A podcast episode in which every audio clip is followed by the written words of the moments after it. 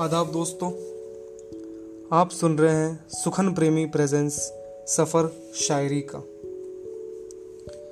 आज के एपिसोड में आप सुनेंगे तहजीब आफी साहब की एक गज़ल। हम एक उम्र इसी गम में मुब्तला रहे थे। हम एक उम्र इसी गम में मुब्तला रहे थे।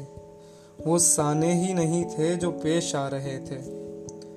हम एक उम्र इसी गम में मुब्तला रहे थे। वो साने ही नहीं थे जो पेश आ रहे थे। इसीलिए तो मेरा गाँव दौड़ में हारा। इसीलिए तो मेरा गाँव दौड़ में हारा। जो भाग सकते थे, बेसाखिया बना रहे थे। इसीलिए तो मेरा गाँव दौड़ में हारा। जो भाग सकते थे, बेसाखिया बना रहे थे। मैं घर में बैठ के पढ़ता रहा सफ़र की दुआ। मैं घर में बैठ के पढ़ता रहा सफ़र की दुआ। और उनके वास्ते जो मुझसे दूर जा रहे थे। मैं घर में बैठ के पढ़ता रहा सफ़र की दुआ और उनके वास्ते जो मुझसे दूर जा रहे थे। मैं जानता हूँ तू उस वक्त भी नहीं था वहाँ। मैं जानता हूँ तू उस वक्त भी नहीं था वहाँ।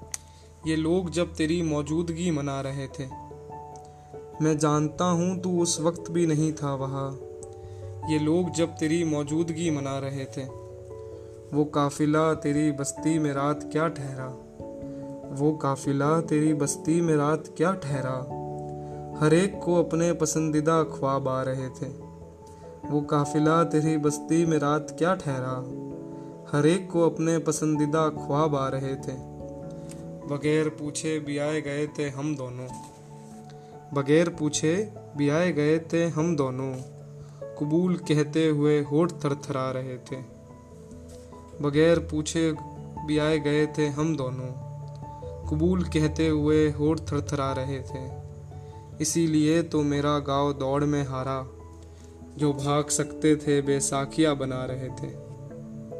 शुक्रिया।